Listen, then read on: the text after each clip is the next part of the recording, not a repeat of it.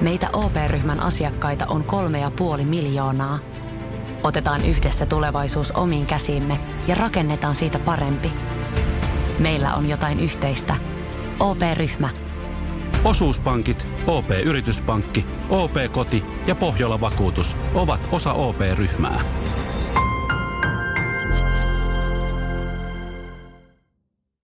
Eräässä haastattelussa George Harrisonilta kysyttiin, mitä mieltä hän oli The Beatles-yhtiöstä kirjoitetusta kirjoista. Hän sanoi, että 99 prosenttia ne ovat täyttä roskaa. Tässä jaksossa me käsittelemme The Beatles-yhtiöstä kertovia kirjoja. Kuuntelet Beatlecastia, puhetta Beatlesista. Minä olen Mika Lintu. Minä olen Mikko Kangasjärvi.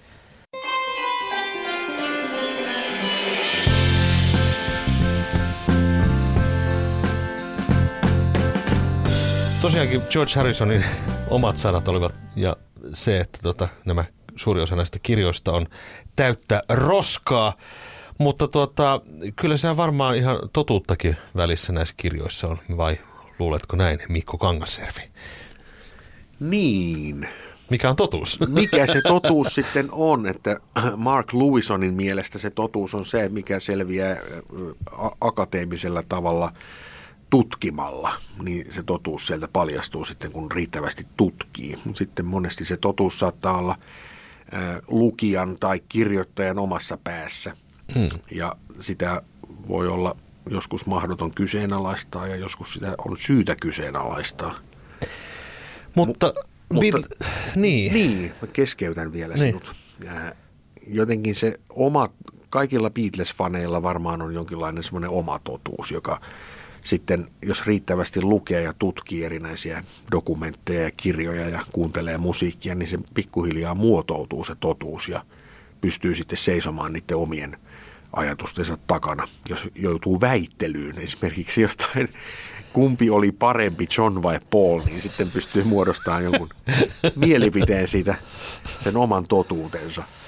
Mutta tota, joo, ää, Beatlesista on kirjoitettu, joku on varmaan joskus laskenutkin sen, että paljonko niitä kirjoja, niitä on kuitenkin tuhansia. Varmasti. Ja hyllykaupalla sitä tavaraa on mahdollisuus itselleen hankkia ja lukea, mutta koitetaan tässä nyt keskittyä semmoisiin ehkä merkityksellisimpiin kirjoihin, jo, joilla on ollut joko historiallista merkityksellisyyttä tai sitten ne on ollut jotenkin ensimmäisiä lajeis, lajissaan tai yleisesti jotenkin hyväksyttyjä. Mm. Ensimmäinen Beatlesista kertova kirja ilmestyi vuonna 1964. Se on nimeltään Love Me Do. Michael Brown-niminen journalisti oli Beatlesin mukana kiertueella ja hän kirjoitti semmoista vähän niin kuin dokumentaarista tekstiä. Ja, ja tota, Tämä on tämmöinen kirja, joka on jäänyt vähän niin kuin historian hämäriin ilmeisesti Kyllä, syystäkin. Mun täytyy sanoa, että mä en itse tätä kirjaa ole koskaan nähnyt, enkä ole sitä lukenut. On jossain yhteydessä sen siitä ollut kyllä tietoinen, mutta nyt kun alettiin tätä jaksoa tässä researchaamaan, niin en edes muistanut tätä kirjaa. Ja se on tosiaankin varhaisin kirja. Ja sen kirjan idea on se, että hän on yksinkertaisesti laittanut ylös, mitä Beatlesit hotellihuoneessa juttelevat, minkälaisia asioita tapahtuu ympärillä ja niin edespäin. Hän oli muutaman kuukauden ajan USA kiertueella ja hän teki sitten tällaisen kirjan. Tämä on tosiaankin jätetty vähän niin kuin syrjää. Ilmeisesti sanotaan, että Beatlesista annetaan hyvin totuudenmukainen kuva ja ehkä sen takia se ei ole ollut kaikille oikein miellyttävä asia. No ei välttämättä, mutta sitten mun mielestä Lennonin sanoi tästä, että tämä on parempi kuin se sitten se Hunter Davisin myöhemmin kirjoittama ns. Mm. virallinen Beatles-biografia, niin Lennoni dikkasi tätä, että koska tämä kirja esitti heidät sellaisina kuin he oikeasti olivat. Mm. Brian Epstein kirjoitti elämäkertansa jo vuonna 1964, joka on mielenkiintoinen asia. A Cellar of Noise ilmestyi silloin ja sen on itse asiassa kirjoittanut siis Derek Taylor, siis, ja Brian Epstein on tietenkin ollut kertomassa hänen omaa elämäntarinaansa. Mutta tämä kirja on ilmeisesti sellainen, että siinä jätetään aika lailla asioita niin sanotusti sanomatta. Sanomatta ja sitten äh, korjaamatta, eli mm Derek Taylor on jotenkin vähän hehkuttanut näitä kaikkia tapahtumia ja sitten Brian Epstein itse ei ole vaivautunut edes korjaamaan mitään detaljeja, että se on vähän semmoinen vasemmalla kädellä tehty kirja. Mm. Mutta seuraava kirja, joka itse asiassa jo mainittiin, on Hunter Davisin kirja uh, The Beatles, joka on suomeksikin julkaistu. Se on julkaistu jo vuonna 1968 suomeksikin. The Beatles, meidän tarinamme. Ja tota, tämä on mielenkiintoinen kirja. Mä löysin tuolta Tampereen kirjastosta ensimmäisen painoksen tästä. Eli tämä on siis tämä vuoden 68 painos. Tästä on otettu jälkipainoksia sitten, jossa on sitten näitä myöhempiä vaiheita. O, olin vuonna 2000, Lontoossa järjestetään aina muutaman kerran vuodessa semmoinen London Beatles Day, niin olin paikalla, kun Hunter Davis oli mukana siellä julkaisemassa uutta versioa tästä. Se tuli vuonna 2000. Joo. Ainakin yksi uusi versio. Siinä oli jonkun verran lisää tekstiäkin. Joo. Ja tota, tämä oli sikäli kiva tämä eka painos, että tota, tämä pysähtyy siis todellakin vuoteen 1968, niin tässä on, tämän kirjan lopussa on kaikkien Beatlesin haastattelut heidän sen aikaisesta elämästään, joka on tosi kiinnostavaa luettavaa. Eli John ei ole vielä tavannut Jokoa. Tässä on siis esimerkiksi valokuva, jossa ovat Cynthian ja Julianin kanssa yhdessä perhepotretissa. Eli tämä antaa kuvan tavallaan siitä heidän sen aikaisestaan elämästä. Mutta mielenkiintoista tässä kirjassa, tämän kirjan ansiot on ehkä se, että hän on tosiaankin haastatellut kaikkia asianosaisia, myöskin viitesyhtiön vanhempia, muun muassa Fred Lennonia on tässä haastateltu. Kaikkia, Brian Epsteinia hän ei ehtinyt haastatella, hän oli ehtinyt kuolla siinä vaiheessa, mutta hän käytti jotakin siterauksia. Mutta tässä on semmoisia, huomaa, että tämä kirja on ollut pohjana muille Beatlesista kirjoitaville kirjoittajille. Monet storit ovat nimenomaan juuri tästä kirjasta itse asiassa Joo. peräisin. Mutta, ja, ja tämähän oli pitkään siis vuoteen 90, koska se tuli se antologikirja. Niin, 97. Niin tämä oli siihen saakka siis ainoa virallinen, tai siis niin kuin Beatlesien itsensä hyväksymä. Kyllä. Niin kuin authorized biography. Joo. Et, et semmoisia ei ollut mitään muita tämä. Tämä on hirveän hyvin kirjoitettu kirja. Hunter Davis on erinomainen kirjailija. Hän tota, kirjoittaa hyvin vetävästi, mutta sitten huomaa taas sitten, että asiavirheitä täällä taas vilisee aika lailla. Tämä niin heti suurin piirtein ensimmäisestä lauseesta lähtien on päivämäärät vähän pielessä. Ja, ja sekös on vaivaannuttavaa luettavaa. Niin. Mä, tämmöiselle ainakin itseni kaltaiselle, joka tarttuu tämmöisiin pieniin detaljeihin, niin se on ärsyttävää luettavaa, jos niin kuin esimerkiksi levyjulkaisuiden niin kuin ajankohdat on vääriä. Semmoiset, että... Tämä on paljon semmoisia juttuja. Ja sitten tässä on semmoinen vika tässä kirjassa, että musiikista tässä ei juurikaan puhuta. Eli tässä on tavallaan niin kuin biografia, mutta sitten tässä on niin yksi kappale, joka käsittelee musiikkia, mutta esimerkiksi täällä ei puhuta kaikista LPistä niin kuin ollenkaan.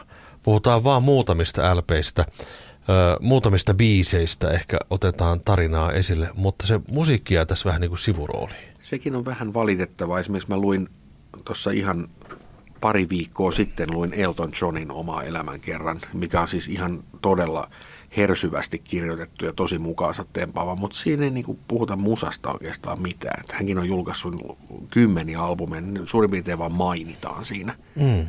Että tämmöinenkin tuli, mutta, mutta niistä biiseistä ja todella vähän siitä. Että sitä mä olisin kaivannut siihenkin, että se, se usein jää näistä pois, että niitä varten on sitten erikseen kirjoja, jotka menee syvälle siihen itse musiikkiin, mutta näissä biografioissa se jää usein vähän silleen varjoon. Joka on vähän kiintoisa, se on sama kuin kirjoittaisi tota, taidemaalarista Picassosta mainitsematta yhtään sen maalausta. Se on vähän niin kuin tutu hassulta. ja, ja tässä kirjassa vähän se vaivaa, että se musiikki ja sivurooli.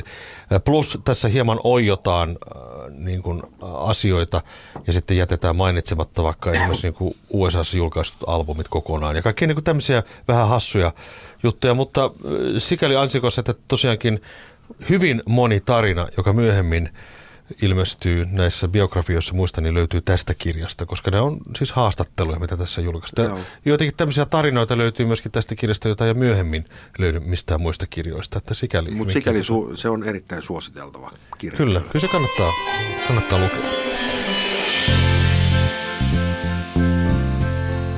70-luvulle tultaessa, niin tota, silloin on julkaistu muutamia tällaisia kirjoja – jotka liittyy Beatlesin Apple-yhtiöön. Tämmöinen kirja kuin The Longest Cocktail Party, Richard D.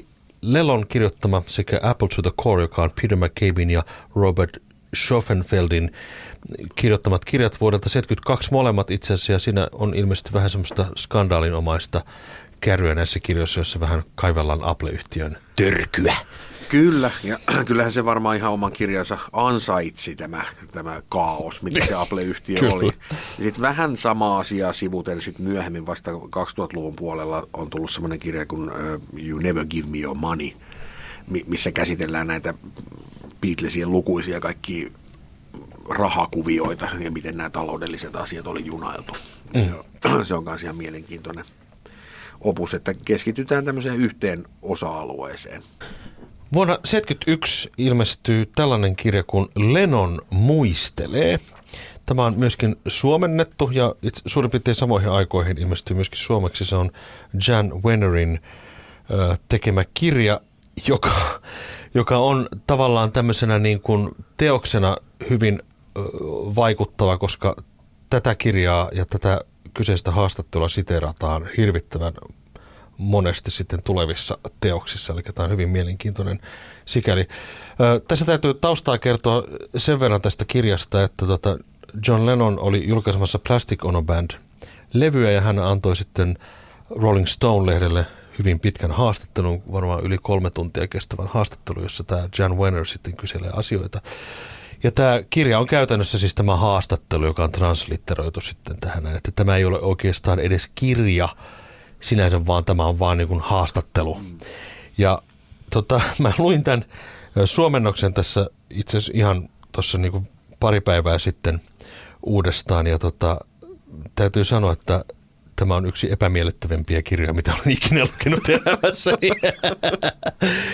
Johtuen siitä, että tota, ö, ensinnäkin tämä kirjan rakenne on sellainen, että Jan Wenner kysyy kysymyksiä vähän niin kuin miten sattuu. Ei mitenkään kronologisesti, vaan niin kuin tavallaan asioita, jotka päähän pälkähtää. Saattaa kysyä jostain yksittäisestä biisistä tai jostain yksittäisestä tapahtumasta.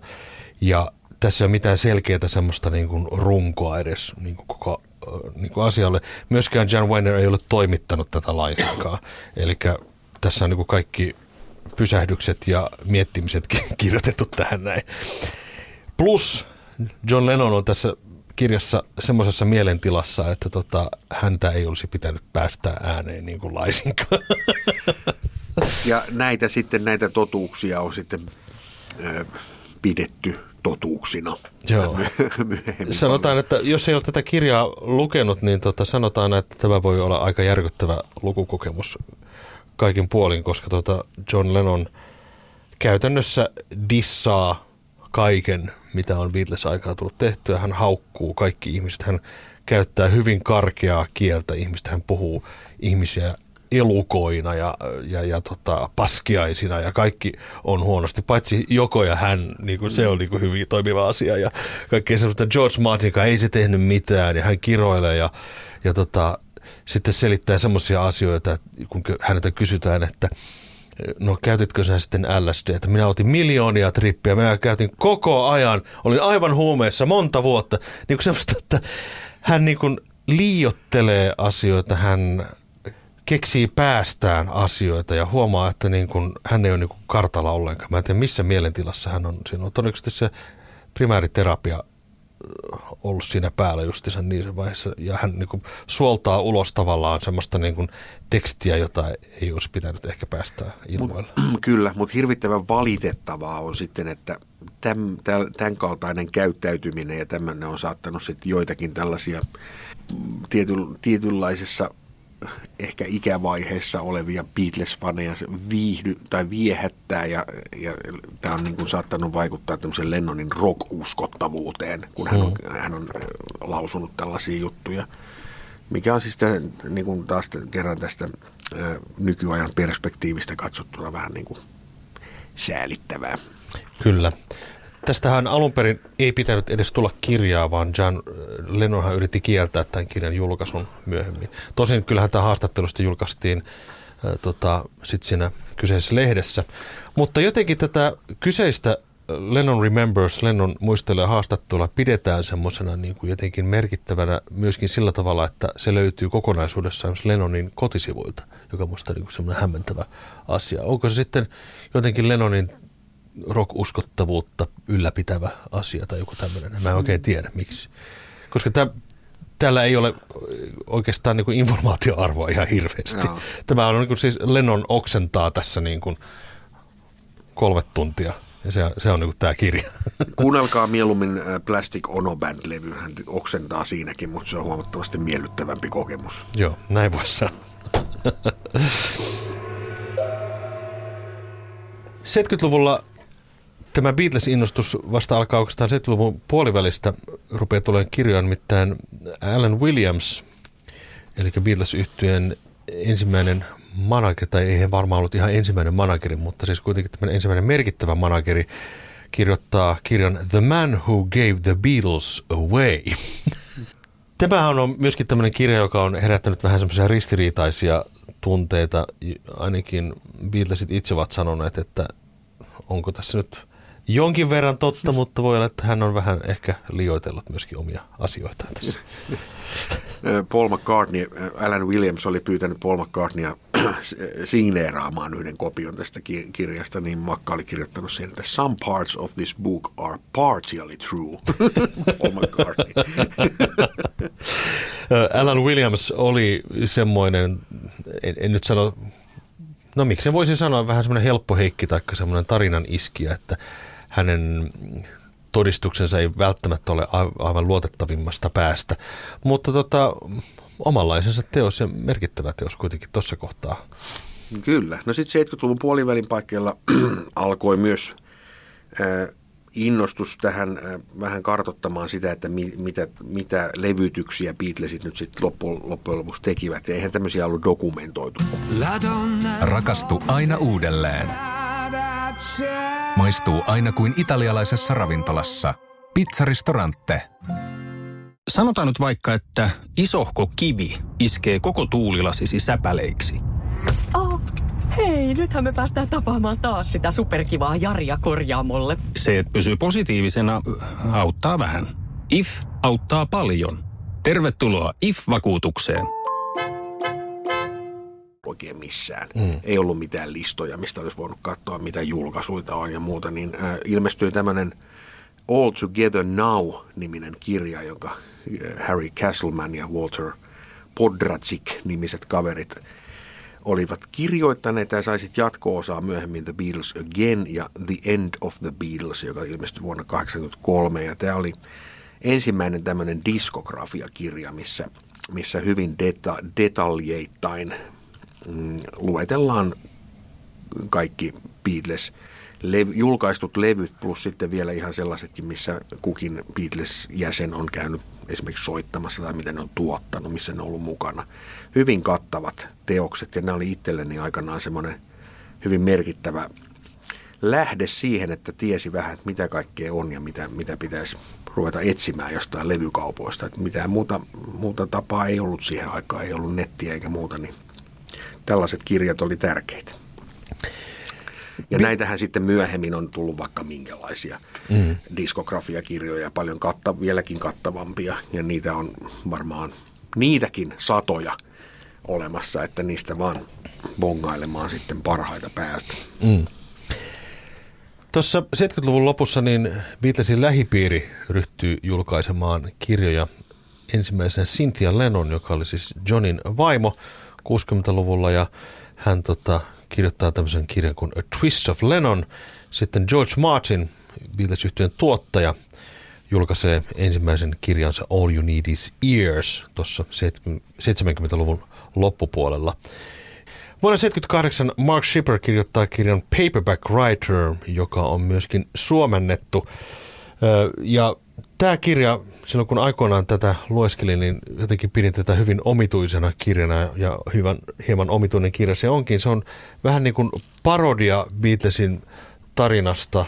Siinä on yhtä aikaa niin kuin tosiasioita, mutta sitten yhtä aikaa sitten tehty vitsiksi tämä homma. Ja, ja tota, varmaan joka ikinen suomalainen Beatles-fani on tämän kirjan kuitenkin jollain, tavalla, jollain tasolla lukenut. Niin, tai ainakin nähnyt jossain divarissa. Niin. siis, Juise Leskinen suomensi tämän kirjan aikanaan ja mulla on itselle, en ole sitä alusta loppuun lukenut, kun en pystynyt. Se on jotenkin vähän semmoista tekstiä, että ei, ei jaksa, jaksa niin kuin ihan loppuun saakka, mutta siinä jäi mieleen semmoinen hauska laini sieltä, missä puhuttiin Ringosta, että kun hänen musiikkiuransa ei enää ottanut tulta alleen, hän päätti siirtyä elokuvien pariin. Tähän päivään mennessä hän on katsonut yli 2000 elokuvaa. Tämä kertoo siitä vähän, millainen kirja on kysymyksessä. Kyllä vaan.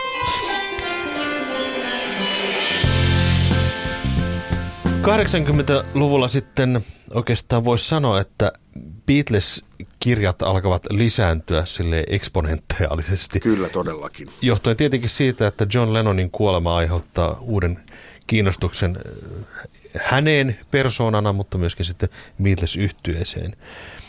John Lennon ja Joko Ono antoivat Playboy-lehdelle useamman haastattelun ja ne julkaistiin Lennonin kuoleman jälkeen aika pikaisesti kirjamuodossa.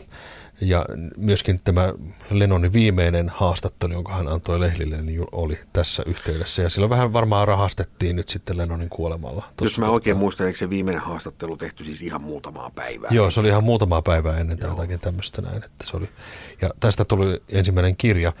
Ja Vuonna 1981 julkaistiin Philip Normanin kirja Shout, joka on myöskin suomennettu ja oli myöskin semmoinen kirja, että silloin kun Beatlesista lähti niin kuin innostumaan, niin se oli varmaan ehkä ensimmäinen kirja, jonka otti käteen. Sama, sama oli minulla, että kirjastosta sen lainasin sitten heti, heti kun menin etsimään jotain, että mis, miten mä saan nyt tietoa tästä mahtavasta bändistä, niin tämä kirjahan sieltä ensimmäisenä käteen tuli.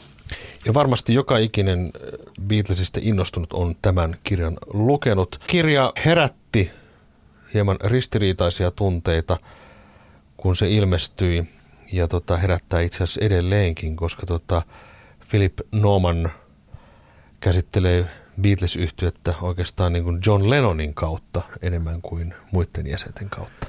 Joo, ja kyllä se varmasti vaikutti, kun miettii tätä, tätä ajankohtaa, missä tämä kirja on tullut. Että Lennon kuoli. Sitten tulee tämmöinen kirja, joka selkeästi niin nostaa hänet suurelle jalustalle. Niin kuin se vaikutti siis parikymmentä vuotta siihen asetelmaan, minkälaisena beatles yhtyen nähtiin. Että kyllä se niin kuin jotenkin omassakin mielessä, kun muistaa sitä ihan alkuaikaa, kun olin innostunut, niin kyllä mä jotenkin ajattelin itsekin, että John Lennon oli kaiken sen takana jotenkin. Että Joo. Hän oli lähes jumalallinen hahmo ja visionääri ja Kyllä. Nero, joka sai aikaan sen kaiken. Hän jopa käyttää tämmöistä termiä kirjassa, että John Lennon oli kolme neljäsosaa Beatlesista. Jopa tämmöinen löytyy sieltä semmoinen lause. Se ei nyt ihan ole totta. Ja, ja tota, kieltämättä äh, hän dissaa aika lailla Paul McCartneya. Hän puhuu Paul McCartneysta, hän käyttää, että Paul McCartney on diivailija ja egomaanikko ja kaikkia tämmöisiä niin kuin, aika, voisi sanoa jopa halventavia termejä. Ja tota, hän täysin niin kuin, jättää huomioimatta Ringon sekä Georgein aseman beatles yhtyessä Ja tota, kun Paul McCartneylta kysyttiin tästä kirjasta, niin hän, I, I know my Philippine kirja, Shite. ja Paul, Mc... ja, tota, uh, Paul McCartney vihasi tätä kirjaa ja, ja ehkä syystäkin. Myöhemmin Philip Norman on sitten sanonut haastattelussa, että hän hieman katuu, tai korjasi vähän, että hän oli kieltämättä puolueellinen tässä ja hän dissaa Paul McCartneya tässä aika lailla, koska hän ei pitänyt Paul McCartneysta, hän sanoi sitten jälkeen. Mutta hän on kuinka ollakaan kuitenkin kirjoittanut myös Paul McCartneysta kirjan sitten. Niin no, yllättävää kyllä. Että tuota. Joka siis taas kerran niin kuin mua jotenkin, kun hirveästi puhutaan tekijän oikeuksista ja kun itse on musiikkialalla ollut koko ikäni ja on hirveän tarkkaa jossain yhteyksissä aina, että kellä on tekijänoikeus vaikka johonkin biisiin, mutta se, että jonkun elämään ei ole tekijänoikeutta. Mm. Että niin kuin valokuvaajalla on tekijänoikeus siihen ottamaansa kuvaan, mutta sillä ihmisellä, josta se kuva on otettu, ei käytännössä ole siihen mitään tekijänoikeutta. Niin. Ja sama koskee niin kuin elämäkertakirjoja, että mä voin Mika Lintu kirjoittaa nyt sinusta elämäkerran kysymättä sinulta lupaa siihen. Niin, kyllä, niin, kyllä. Niin tällainen laki pätee siis edelleen. Mm. Et, et jotenkin se, että Beatles-yhteyksissäkin tällaisia kirjoja on tehty useita, missä selkeästi se kirjailija ei ole yhtään tykännyt siitä aiheestaan. Joo. Niin mun mielestä se on vähän niin kuin epäkiitollinen asetelma. Kyllä. Sinänsä, jos puhutaan tästä kirjana, niin sinänsä tähän on niin hyvin kirjoitettu On. ja vetävästi kirjoitettu kirja. Se, Se- on niin kuin mielenkiintoista lukea siinä. Ja ajankuvana myös se. Mä Kyllä. muistan, muistan vieläkin, että siinä oli niin kuin todella niin kuin herkullista sitä 60-luvun ää, ajankuvaa. Ja Ja tämmöinen henkilö kuin Mark Lewison oli ö, tekemässä researchia tähän kirjaan. Se oli yksi ensimmäisiä Beatles-kirjoissa, hän oli mukana tekemässä. Mutta hän sanoi sitten jälkeenpäin, että Philip Norman ei oikeastaan näistä detaljista ja historiallisista faktoista ihan välittänyt. Hän vaan halusi tehdä hyvän tarinan ikään kuin. Ja, ja tota, Mark Lewison koki, että, että näin ei ehkä pitäisi tehdä, että pitäisi olla kuitenkin pysy, pysytellä faktoissa, mutta tämä on niin hyvä tarina. Että tämä on niin lähestulkoon romaani. Tässähän ei ole esimerkiksi, että mistä lähteestä hän on ottanut mi- minkäkin tarinan. Niitä ei löydy tästä niin ollenkaan. Mm. Ja tota, mutta romaanina ehkä tämä menee paremmin kuin tämmöisenä historiallisena Kyllä. teoksena. George Harrison tekee tämmöisen teoksen 80-luvun alkupuolella kuin I Me Mine. Ja tota, tästähän on vähän silleen niin kuin väärin sanottu, että tämä on se George Harrisonin elämäkerta, mutta semmoinenhan tämä ei ole itse asiassa. Hän kertoo siis biiseistään, toki hän kertoo, että avaa tässä sitten, että missä elämänvaiheessa nämä biisit on syntynyt ja kuinka nämä biisit ovat tehneet. Siinä on siis lähinnä pääosassa on sanoitukset. kyllä siinä on käsinkirjoitettuja lyriikoita siinä kirjassa. John Lennon ei pitänyt tästä kirjasta, johtuen hän vähän jopa otti nokkiinsa tästä, koska tota, hän sanoi tässä kuuluisessa Playboy-haastattelussa, että hän ei pitänyt Georgein kirjasta, koska hänen osuuttaan ei juurikaan mainita tässä Mm, Joo, kirjassa. se sanoi jotenkin, että siellä mainitaan kaiken maailman joka ie- pienikin äänittäjä ja nauhanpyörittäjä studiossa, mutta häntä ei mainita ollenkaan. Tästä on il- ilmestynyt toinenkin painos, muistaakseni, oliko se nyt 90-luvulla tehtiin tämmöinen niin laajennettu painos tästä aiheesta. Niin on, ja sitten siitä löytyy myös semmoinen, tota, Englannissa operoi tämmöinen Genesis Publishing ki- kustantamo, joka, joka tekee tämmöisiä käsin nidottuja kirjoja, joka myy sitten aika isolla rahalla niitä, niin se- semmoinenkin versio tästä kirjasta löytyy. Ne on semmoisia kirjoja, että siellä tulee semmoiset hansikkaat mukana, mi- mikä pitää laittaa käteen, kun niitä kirjoja lukee. Okei, eli toisin sanoen kirja, johon minulla ei koskaan ole varaa.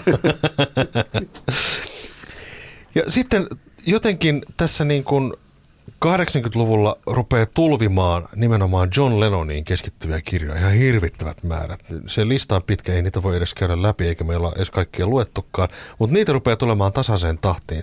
Lennon oli kuollut, niin hänen elämällään sitten lähdettiin rahastamaan mutta myöskin Pete Best kunnostautuu elämäkerta teoksellaan tai muistelmakirjallaan Beatle, julkaistaan vuonna 1985 tässä uudessa Beatles-huumassa. Kyllä, ja sitten toinen kirja, mm, tämmöinen kategoria, mitä rupeaa sitten tulemaan näitä, näitä lähipiirin kirjoittamat kirjat sekä lehdistösihteeri Derek Taylorilta että sitten Apple-yhtiöiden työntekijä Peter Brownilta tulee kirjat 83.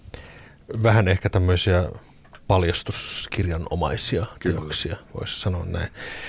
Sen verran palaa muuten tähän The Beatles meidän tarinamme kirjan Hunter Davisin teokseen, on se, että tässä kirjassahan on Pete Bestin haastattelu myöskin niin kuin mukana. Mutta mielenkiintoista on se, että myöhemmissä Beatlesin virallisissa teoksissa niin Pete Best jätetään haastattelematta aika hyvin.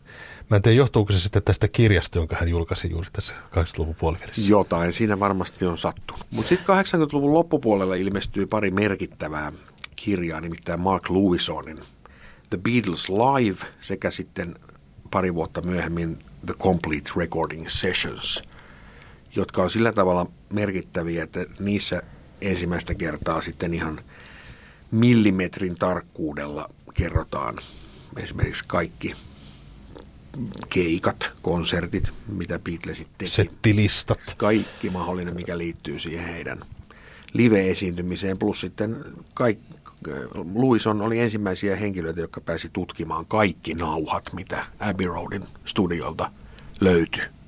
Hän kävi ne kaikki läpi ja, ja teki tarkat. Onneksi niistä oli siis, E- Emillä oli sellainen ikään kuin company policy, että kaikki de, niin kuin detaljit äänityssessioista merkittiin muistiin hyvin tarkasti ja se helpotti tietenkin tässä, mutta hän oli ensimmäisiä, jotka niitä sitten tutki ja kirjoitti tällaisen kirjan. Mm. Minullakin oli tuo aikoinaan tuo kirja, tosin rahapulassa myin sen pois. Se on varmaan, olisiko se sitten, kun mä oon sen Divarista ostanut? Se on varmaan sun kirja. Kyllä vaan. Ringosta kirjoitetaan muuten yllättävän vähän, mutta 91 ilmestyy tämmöinen kirja kuin Ringo Starr, Straight Man or Joker, Alan Claysonin kirja. Ja Ringohan ei ole julkaissut elämäkertaansa tai mitään siihen viittaavaakaan. Ringo on tehnyt tämmöisiä valokuvateoksia. Hän on kova valokuva ja tämmöisiä hän on tehnyt ihan viime aikoina. Ja sitten tämmöinen kirja kuin oliko se nyt Postcards from the Boys, Joo. jossa on tota, julkaistu sitten Beatles-kavereiden postikortteja. Lähe, hänelle lähettämiään postikortteja. Joo. Tosi jotenkin lämmin henkinen ajatus. Kyllä. Ringo sanoi joskus elämänkiertakirjoista ylipäänsä, että eihän sellaista halua tehdä, koska kaikki haluaisi kuitenkin keskittyä vain siihen kahdeksaan vuoteen hänen elämästään.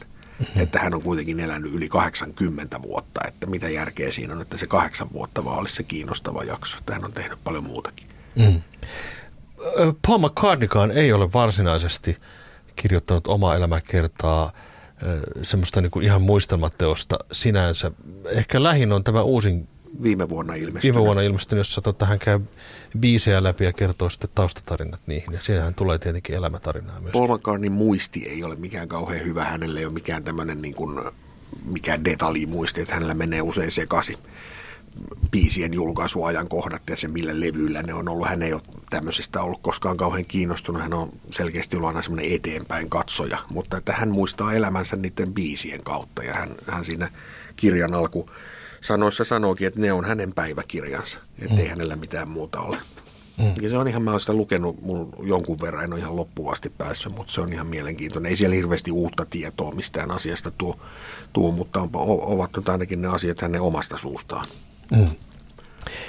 Eräs äh, kirjailija sanoi näistä Beatlesista itsestään, että tota, kaikkein niin kuin, äh, heikoiten Beatlesit itse muistavat asioita, johtuen siitä, että he olivat siinä niin kuin pyörityksessä jatkuvasti mukana ja eivät he niin kuin panneet merkille päivämääriä eikä, eikä tällaisia yksityiskohtia. Ja senkään takia niin kuin voi olla, että no mietipä, olepa itse siinä myrskyn silmässä ja, no, ja yritä se. omaksua kaikki asiat, kun pitäisi päästä eteenpäin. Että sen, sen vuoksi tota, joskus Paul McCartneyn haastattelussa olevat asiat eivät välttämättä ole ihan menneet sillä tavalla kuin hän on kertonut.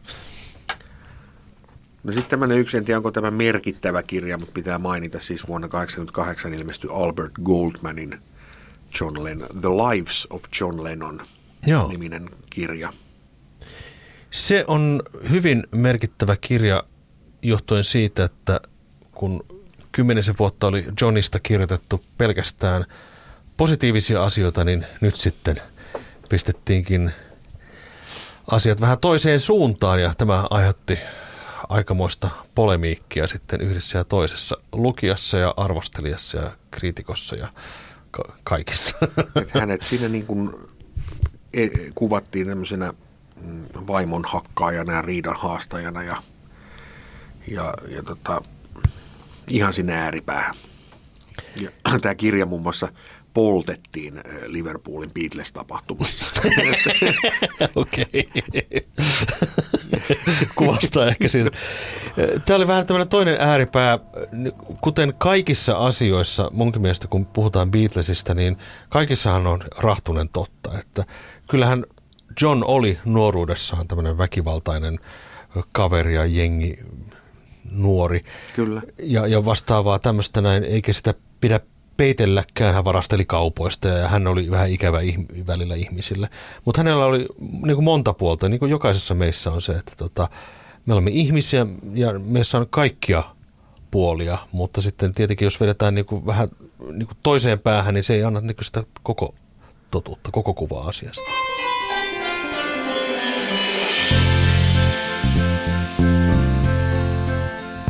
Mark Lewison jatkaa tätä kronikka-sarjaansa The Complete Beatles Chronicle ilmestyi 90-luvun alussa, jossa hän oikeastaan niin kuin yhdistelee sitten näitä, tätä live-kirjaansa ja sitten sessioita ja hän pyst- yrittää laittaa tavallaan niin kuin Beatles-yhtyön niin kuin uran semmoisiin niin kuin yksin, yksin kanssa. Vähän niin kuin aikajanalle. Aikajanalle, niin. Joo.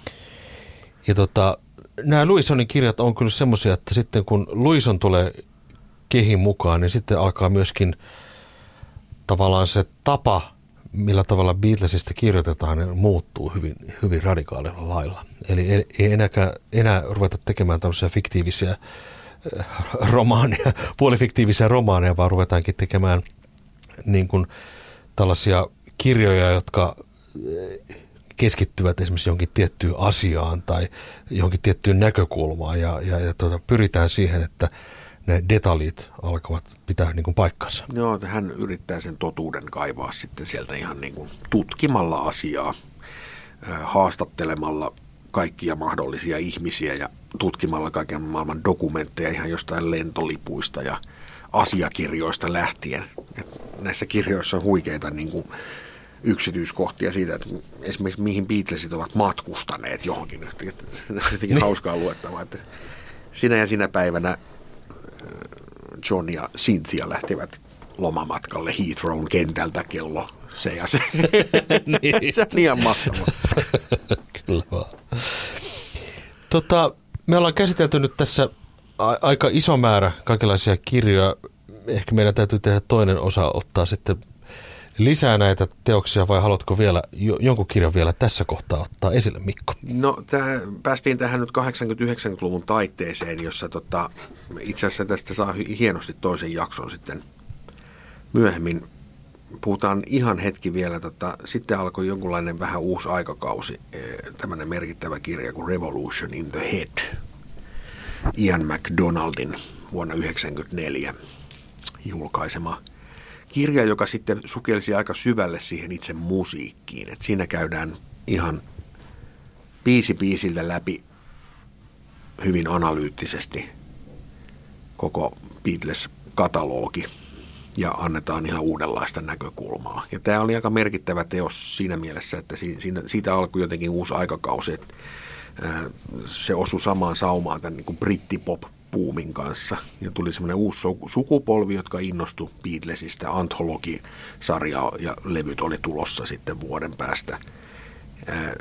Ja tämä oli ehkä semmoinen alkusysäys sille semmoiselle uudelle revivalille, joka sitten tuli ja, ja tota, pikkuhiljaa alkoi palauttaa esimerkiksi Paul McCartneyn merkitystä siihen, mihin se kuuluu. Mm. Mutta palataan. Rakastu aina uudelleen. Maistuu aina kuin italialaisessa ravintolassa.